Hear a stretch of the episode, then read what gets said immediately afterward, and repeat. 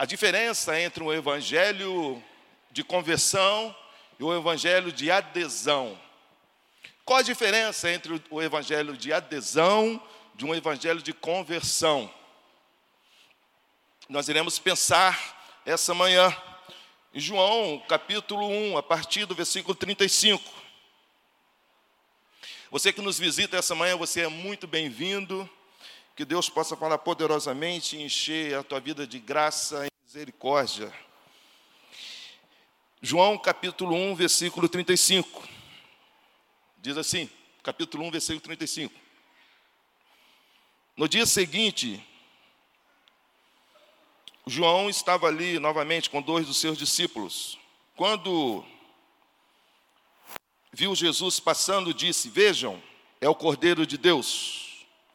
Ouvindo dizer isso, os dois discípulos seguiram Jesus. Voltando-se e vendo Jesus, que os dois o seguiam, perguntou-lhes: O que vocês querem? Eles disseram: Rabi, que significa Onde estão, estás hospedado? Respondeu ele: Venham e verão. Então foram por volta das quatro horas da tarde, viram onde ele estava hospedado e passaram com ele aquele dia. André, irmão de Simão Pedro, era um dos dois que tinham ouvido o que João dissera e que haviam seguido Jesus. O primeiro que ele encontrou foi Simão, seu irmão. E lhe disse: Achamos o Messias, isto é, o Cristo, e o levou a Jesus. Jesus olhou para ele e disse: Você é Simão, filho de João, será chamado Cefas, que traduzido é Pedro. No dia seguinte, Jesus decidiu partir para Galiléia. Quando encontrou Filipe, disse-lhe: Venha ou siga-me.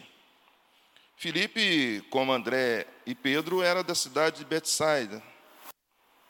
Filipe encontrou Natanael e lhe disse: Achamos aquele sobre quem Moisés escreveu na lei e a respeito de quem os profetas também escreveram: Jesus de Nazaré, filho de José. Perguntou Natanael: Nazaré pode vir alguma coisa boa de lá? Disse Filipe: Venha e veja. Ao ver Natanael se aproximando, disse Jesus: Aí está um verdadeiro israelita em quem não há falsidade. Perguntou Natanael: De onde me conhece? Jesus respondeu: eu ouvi quando você ainda estava debaixo da figueira, antes de Filipe o chamar. Então Natanael declarou: Mestre, tu és o filho de Deus, tu és o rei de Israel. Jesus disse isso. Você crê porque eu disse que eu vi debaixo da figueira. Você verá coisas maiores do que essa. Vamos orar. Deus, obrigado pelo que o Senhor tem feito em nossas vidas, nessa igreja, colocando amor no coração dos queridos irmãos, e que esse amor possa ser um amor que possamos compartilhar, compartilhar com o perdido, compartilhar com aquele que ainda não teve o um encontro com Jesus, que ainda não se arrependeu, compartilhar, Pai, resgatar aquela pessoa ferida, machucada, Ajuda-nos a amá-los. Coloque esse amor em nosso coração.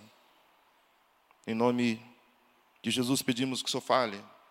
Queremos ouvir o que o Senhor tem para nossas vidas.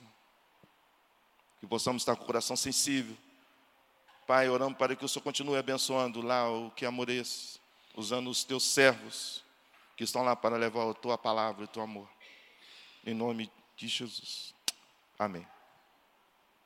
O Evangelho de João, ele, ele vem após, claro, essa arrumação ela pode ter as suas, as suas divergências, mas Mateus, por exemplo, é um evangelho escrito para, para os judeus. Por isso que a ideia de Mateus é provar que Jesus, que Jesus é o Filho de Deus, que Jesus é o Rei dos judeus. Então, a conotação do Evangelho de Mateus é provar que Jesus é o rei dos judeus. O Evangelho de Marcos, escrito basicamente para romanos, para levantar a ideia que Jesus é servo e que Jesus fez milagres. Jesus esteve à disposição para fazer milagres. Lucas, alguns entendem que é para os gregos, e tentando levar que Jesus é perfeito, diante da percepção grega. E o Evangelho de João, ele tem uma abrangência tanto para gregos como para gentios, que somos nós. É o evangelho mais completo.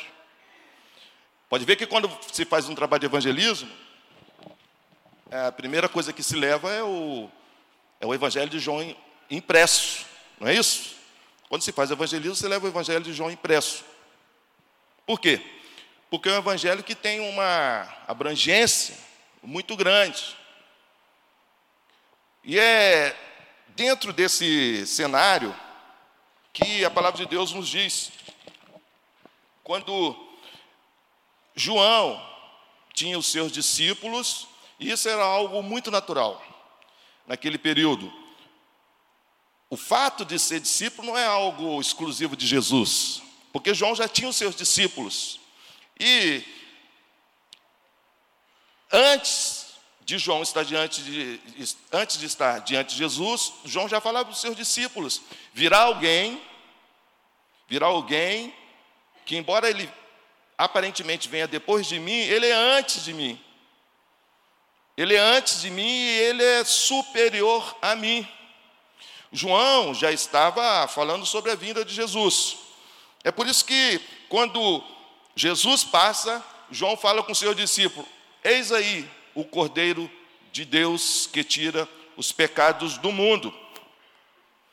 Essa abrangência, essa conotação dada por João, mostra que João ele estava levando levando os seus discípulos a entender que aquele que viria era superior e que aquele que viria era de eternidade a eternidade. Que João era tão somente um mensageiro, ele era um intermediador daquele que viria, que era Jesus.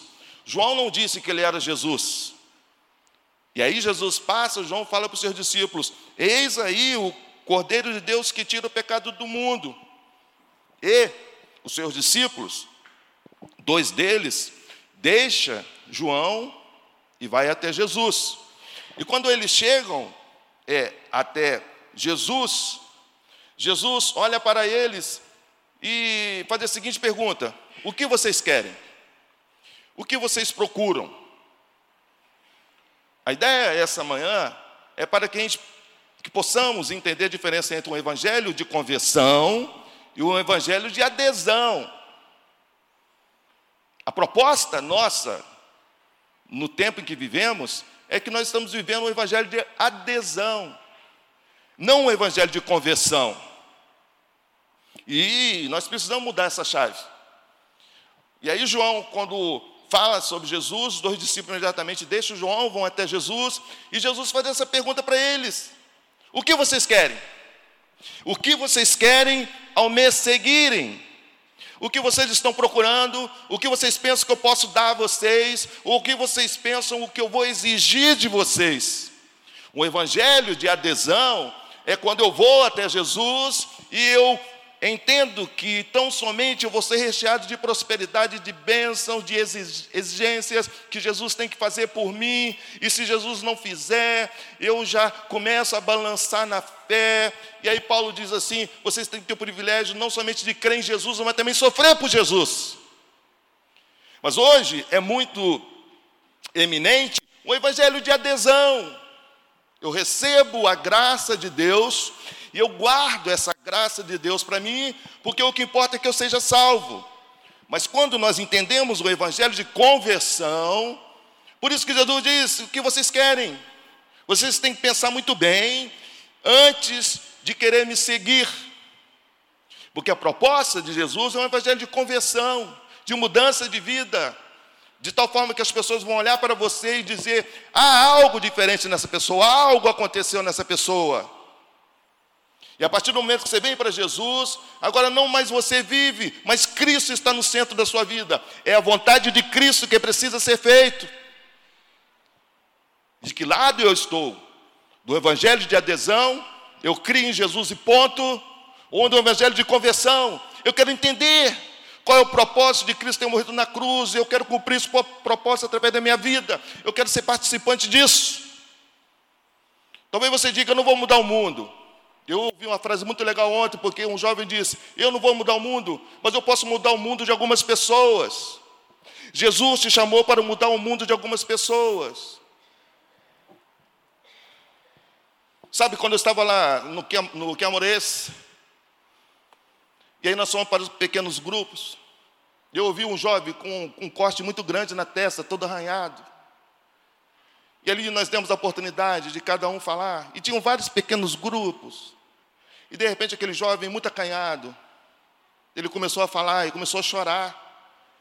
E ele falou: Vocês sabem o que é isso daqui? E nós olhamos ali, aqueles que estavam naquele pequeno grupo, ele disse: Isso aqui foi uma pedrada que me deram. Uma pedrada. Não só me deram a pedrada, como me jogaram no chão, me bateram muito. E ele chegou e falou: Eu quero pedir ajuda de vocês. Eu quero que vocês me ajudem a caminhar, porque minha mãe está orando por mim, os meus pais são evangélicos, sabe? E eu preciso de vocês porque eu sou fraco.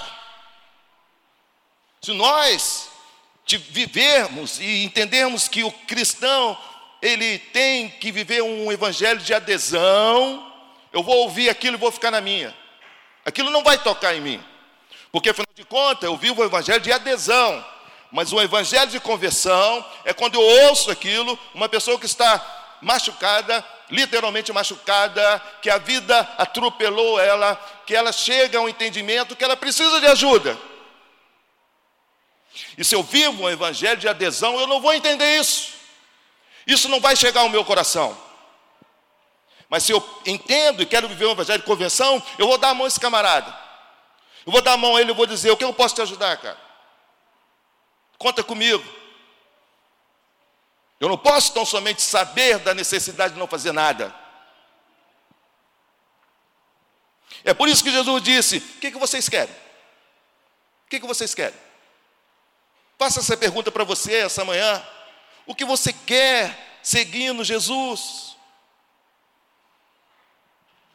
E a Bíblia diz que aqueles dois discípulos seguiram Jesus.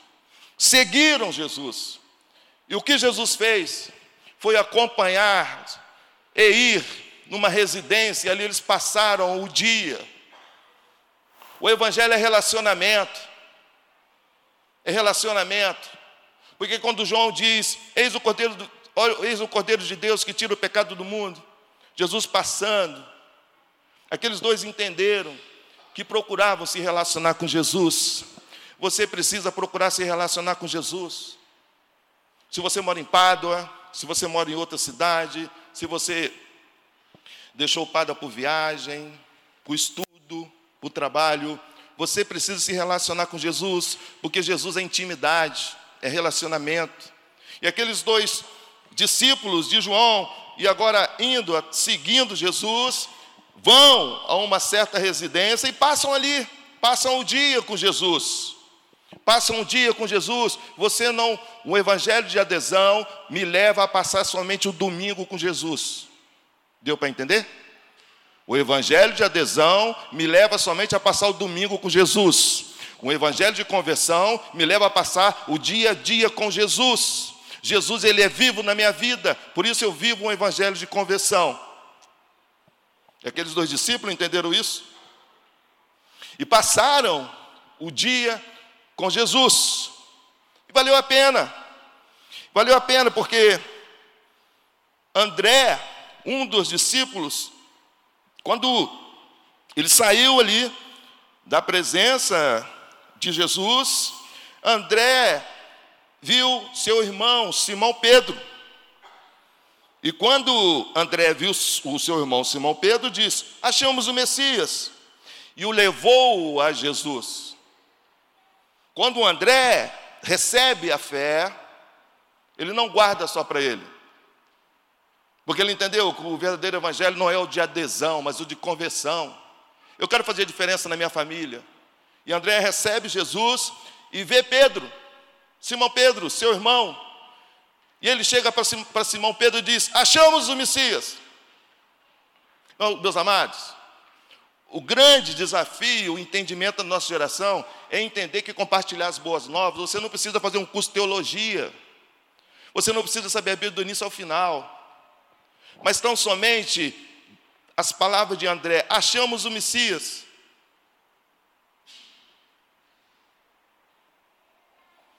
Há um tempo atrás, nós fizemos um, um trabalho de visita, compartilhando a palavra. E essa semana, no pequeno, um dos pequenos grupos, uma das células, foi uma professora. Foi uma professora. Ela ficou quieta o tempo todo. No finalzinho, ela fez assim: ó, posso falar? Pode.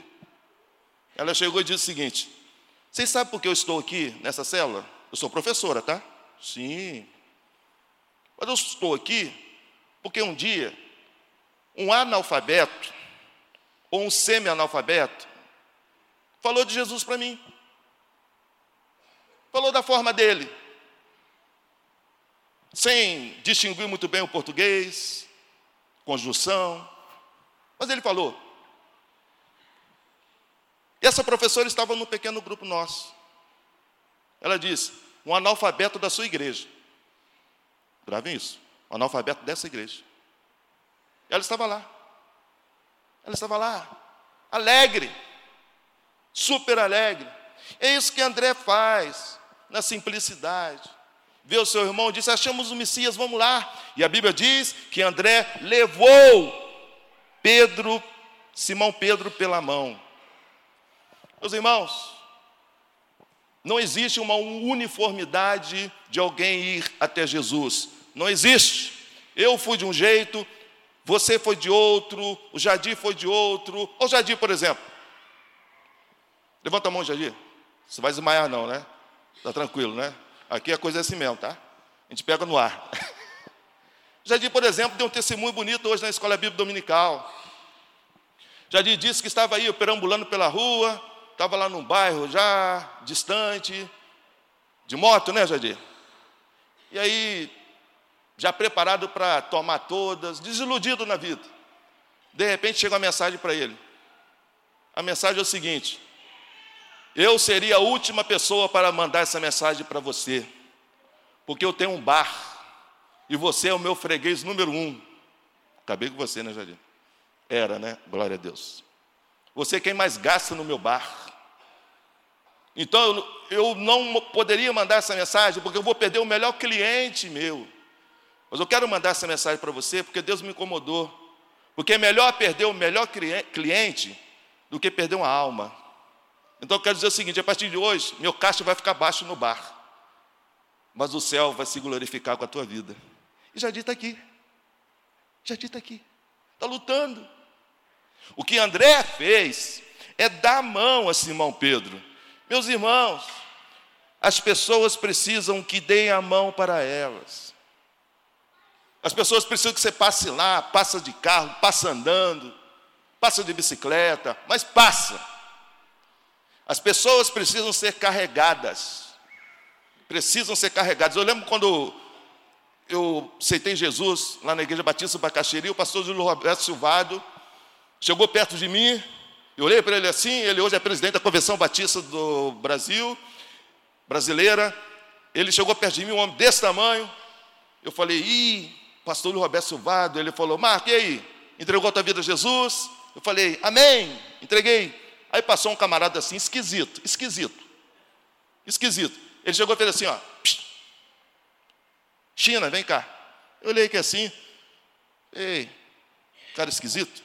Aí o pastor Roberto Silvado falou assim, China, a partir de agora, você vai caminhar com o Marcão. Eu olhei para o pastor Roberto Silvado, eu pensei que ele ia falar isso comigo, né? Marcão, vamos caminhar comigo. Eu, estou bem caminhando com o chefe aqui, né? Caminhando com o pastor Roberto Silvado, que bênção! Mas olha o que ele fez. Quem passou na hora, vem cá. Caminha com o Marcão aí. Eu olhei para o cara e falei, nossa, cara esquisito. Falando tudo enrolado. E foi esse cara que caminhou comigo. Ele hoje é pastor. Esteja orando que eu devo pregar. Fui convidado para pregar no seu vigésimo ano de ministério, agora, daqui a duas semanas, em Curitiba. Eu estarei pregando no vigésimo ano daquele que me discipulou. Será que eu esperava que a minha vida ia ter essa, construir essa história? Será que ele também pensava nisso? Ele não era nem pastor, ele estava passando. Não vamos fragmentar o Evangelho, porque ele não é uma caixinha. Ele não é uma caixinha, o Evangelho é fé, é surpresa, é poder. O problema é que às vezes queremos matematizar o Evangelho, fragmentar, colocar num quadrado, fechar a porta, é isso? Não é. Vou logo dizendo que não é. Porque na época eu nem pensava em ser pastor e muito menos ele. E agora eu vou estar viajando aqui duas semanas pregar no 28 anos de ministério dele. A fé surpreende, creia nisso. E André faz isso, toma Simão pela mão e caminha. Meus irmãos, você sabe quantos adolescentes tem lá no Que Amor é Esse? É muito, hein? São muitos. E o que os adolescentes da nossa igreja irão fazer quando eles chegarem hoje à noite? O que, que os jovens vão fazer? Tem muitos jovens lá. O que, que os jovens vão fazer quando eles entrarem à noite aqui hoje? O que, que os adolescentes da nossa igreja irão fazer quando eles entrarem aqui? André fez isso. Deu a mão a Simão Pedro e disse: Vamos lá, eu te levo a Jesus. Então, Simão Pedro foi até Jesus. E Jesus falou o que para Simão Pedro? Tenho coisas grandes na sua vida. Você já levou alguém para Jesus? Que você discipulou, que você caminhou com essa pessoa, de repente a pessoa faz assim na fé, ó. Sum, você fica. Você fica. E a pessoa faz isso aqui, ó. Decola. Que benção! Foi isso que aconteceu com André e Simão Pedro. Jesus não falou isso para André. Embora André tenha levado Simão Pedro a Jesus, mas Jesus falou com Simão Pedro: Eu tenho coisas grandiosas para você, cara. Quem foi segundo na fé? Simão Pedro. Mas Jesus falou para ele: Ó, eu quero te usar, hein? Coisas grandiosas. Por isso, não se assustem. Aquelas pessoas que você menos dá crédito, aquelas pessoas que você menos tem esperança. Ó, Deus quer usar essa pessoa, hein? Vamos dar crédito a essas pessoas aí, porque Deus surpreende a gente. Vamos investir. Vamos investir porque Deus surpreende a gente. Nosso Deus é um Deus de surpresas. Então, Jesus caminha e encontra Filipe. E diz para Filipe: Vem e segue-me. Isso é só para Jesus, tá? Jesus é assim, ó, vem e segue-me. A gente não. A gente tem que ralar. O que eu quero compartilhar essa manhã, que não existe uma forma única de caminhar com alguém na fé. Existem várias formas, vários modelos, várias atuações. A coisa não é engessada. Por isso que Jesus tem um jeito muito próprio, falando para Felipe: vem e siga-me. Falou para Mateus: vem e siga-me. Isso é só para Jesus. Dificilmente alguém aqui tem uma experiência dessa passar e falar assim, ó, vem para Jesus, e a pessoa ir na hora. Se você passou por essa experiência, você é um bem-aventurado. Geralmente a gente tem que orar, e quando você pensa que a pessoa vai, aí você tem aquela notícia que a pessoa deu aquela caída, aí você dá aquela desanimada junto. Mas é assim. Isso é só para Jesus. Vem, siga-me. E Felipe entendeu a voz de Jesus. E imediatamente disse: Eu estou aqui. Então Filipe, André e Pedro eram da cidade de Betsaida. Filipe encontrou Natanael e lhe disse: Achamos aquele sobre quem Moisés escreveu na lei, e a respeito de quem os profetas também escreveram, Jesus de Nazaré, filho de José. Percebem? Filipe agora usa uma estratégia, uma estratégia diferente. O que, que André fez com Pedro? Deu a mão deu a mão. O que, que Jesus fez com Felipe? Venha. Felipe pegou uma casca dura. Felipe olhou para Natanael, conhece Natanael, e começou a dizer para Natanael: Natanael, nós achamos aquele que Moisés já havia dito, nós achamos aquele que os profetas falaram. Filipe foi mais literal. com Natanael. Filipe olhou para Natanael e disse: Ó, esse daí a gente vai ter que gastar um pouco as escrituras, hein? Esse camarada aí é virado no Butman, no Aristóteles, no Platão. Esse cara aí não vai ser fácil, não. E assim, muitos jovens, quando estão em faculdades federais, você tem um, um cascadura na sua família, você tem um cascadura, um vizinho, no seu meio de trabalho, que você diz: Ó, oh, tem que gastar, hein? Tem que gastar a palavra com ele. Mas Deus quer esse camarada. E Felipe vai, fala com Natanael: Natanael, ó, encontramos aquele que Moisés relatou, que os profetas profetizaram: Jesus. Jesus de Nazaré. Primeira coisa que Natanael fez, parece que Felipe conhecia bem Natanael. Primeira coisa que Natanael fez foi o quê? Foi duvidar. Pode vir alguma coisa boa de Nazaré? Você já falou alguém de Jesus, de alguém para alguém de Jesus, que a pessoa duvida, rebate, polemiza. Tem gente que é desse jeito. Descansa. Tem uns que você faz assim, vem, ele vem. Tem uns que você dá a mão, ele não sabe nem para onde está indo, mas confia em você e vem. Mas tem uns, casca dura, que você tem que gastar joelho, oração, palavra. E Natanael era assim. Natanael já foi logo questionando: pode vir alguma coisa boa de Nazaré? Meus irmãos, qual foi a resposta de Filipe? Venha e verá. Filipe não discutiu, não discutiu. O problema nós é que quando a gente encontra a pessoa questionadora, a gente quer discutir. Quer discutir. Felipe não fez isso. Felipe foi assim, abraçou ele e disse: Venha. Ou seja, vem devagar. Tem pessoas que vai vir devagarzinho.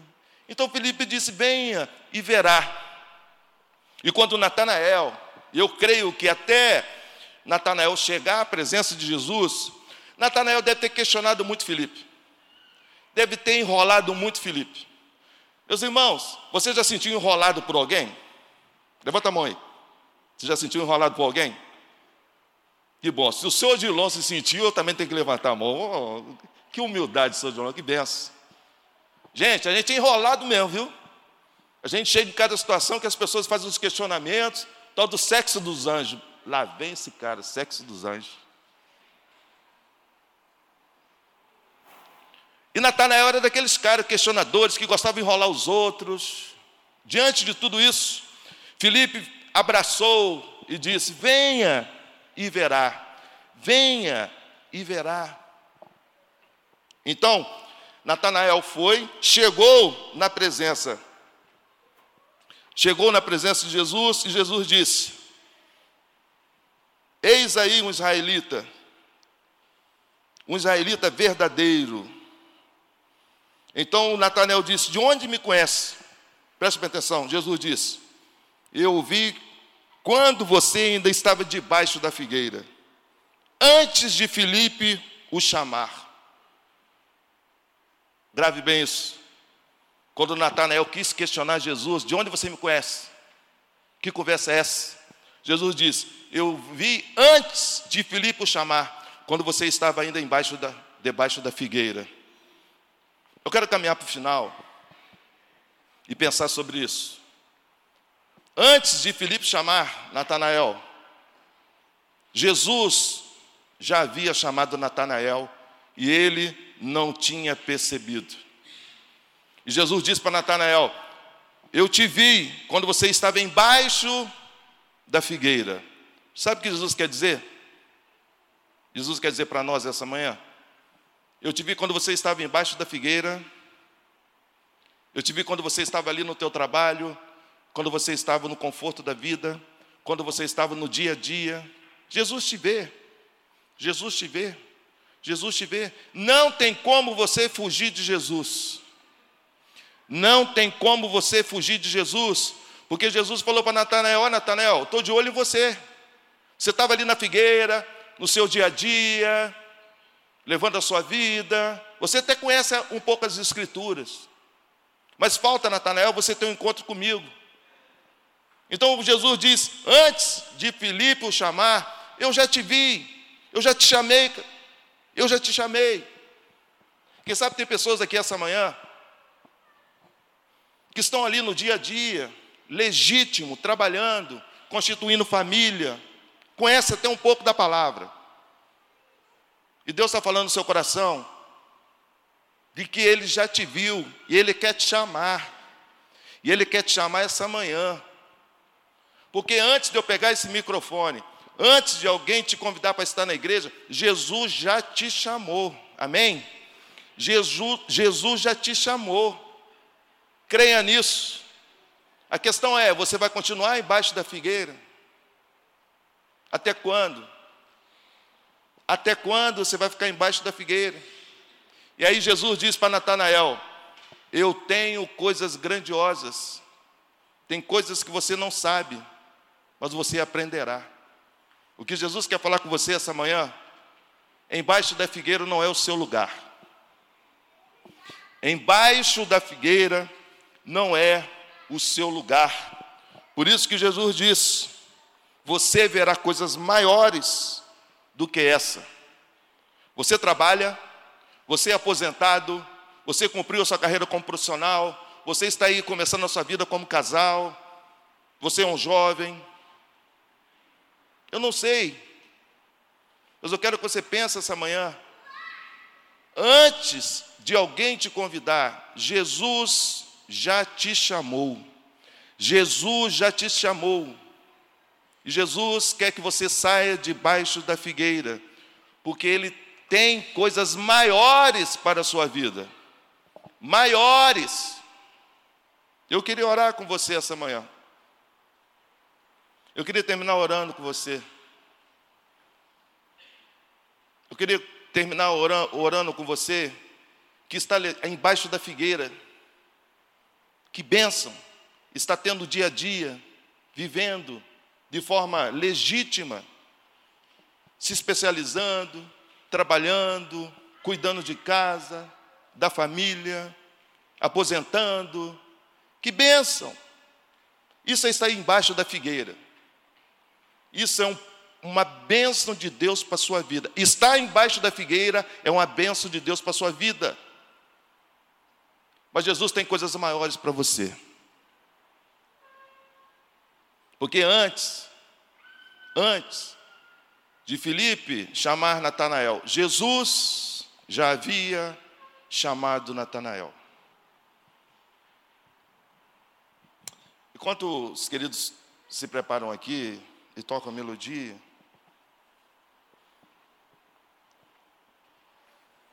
eu queria eu queria orar pela sua vida se você entende, tão profundo é, Jesus já me chamou, mesmo antes de eu subir essa rampa dessa igreja, Jesus já havia me chamado. Jesus não quer que você fique embaixo da figueira, embora você vai para casa agora, comer aquele galeto, aquele frangão assado, aquele empadão. Que coisa rica. Isso é ficar embaixo da figueira. É bênção. Mas o Senhor disse para Natanael: Eu tenho coisas maiores para você em nome de Jesus. Jesus já te chamou. Jesus já te chamou. Eu gostaria de orar enquanto o irmão toca a melodia orar pela tua vida. De tal forma, de tal forma que você vai dizer para Deus: Deus, obrigado, porque minha vida é uma benção. Eu estou embaixo da figueira, não me falta nada, não me falta o pão de cada dia, não me falta trabalho. Eu tenho um, um meio relacional muito bom porque o Senhor é bom. Eu estou embaixo da figueira. Eu quero te agradecer essa manhã. Mas eu quero dizer para o Senhor, Senhor, em nome de Jesus, em nome de Jesus Cristo, eu reconheço que o Senhor me chamou. O Senhor me chamou.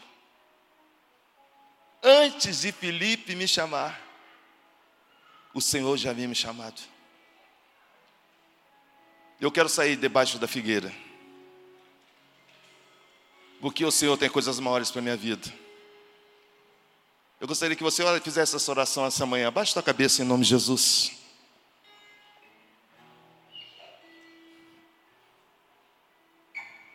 Deixa o Espírito Santo falar na sua vida em nome de Jesus.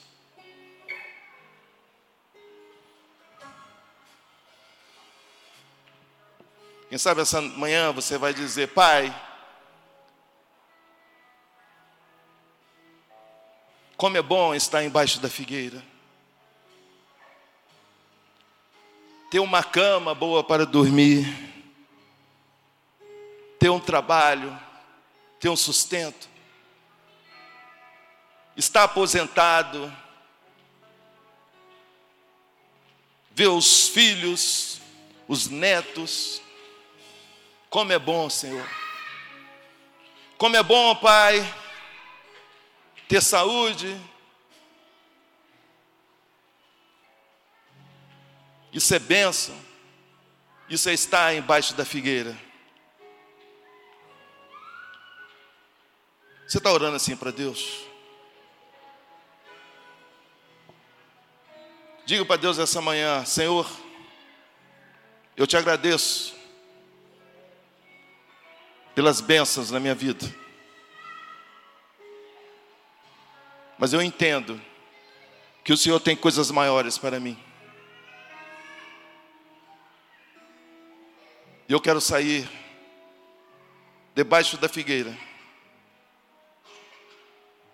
e entender o propósito de Deus para a minha vida. Você está orando assim em nome de Jesus? Você está orando com o coração agradecido?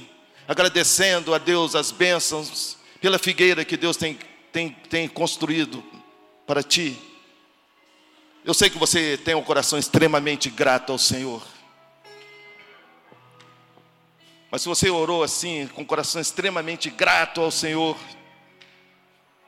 eu te desafio a dizer para o Senhor: Obrigado, Senhor, por me chamar, por me amar.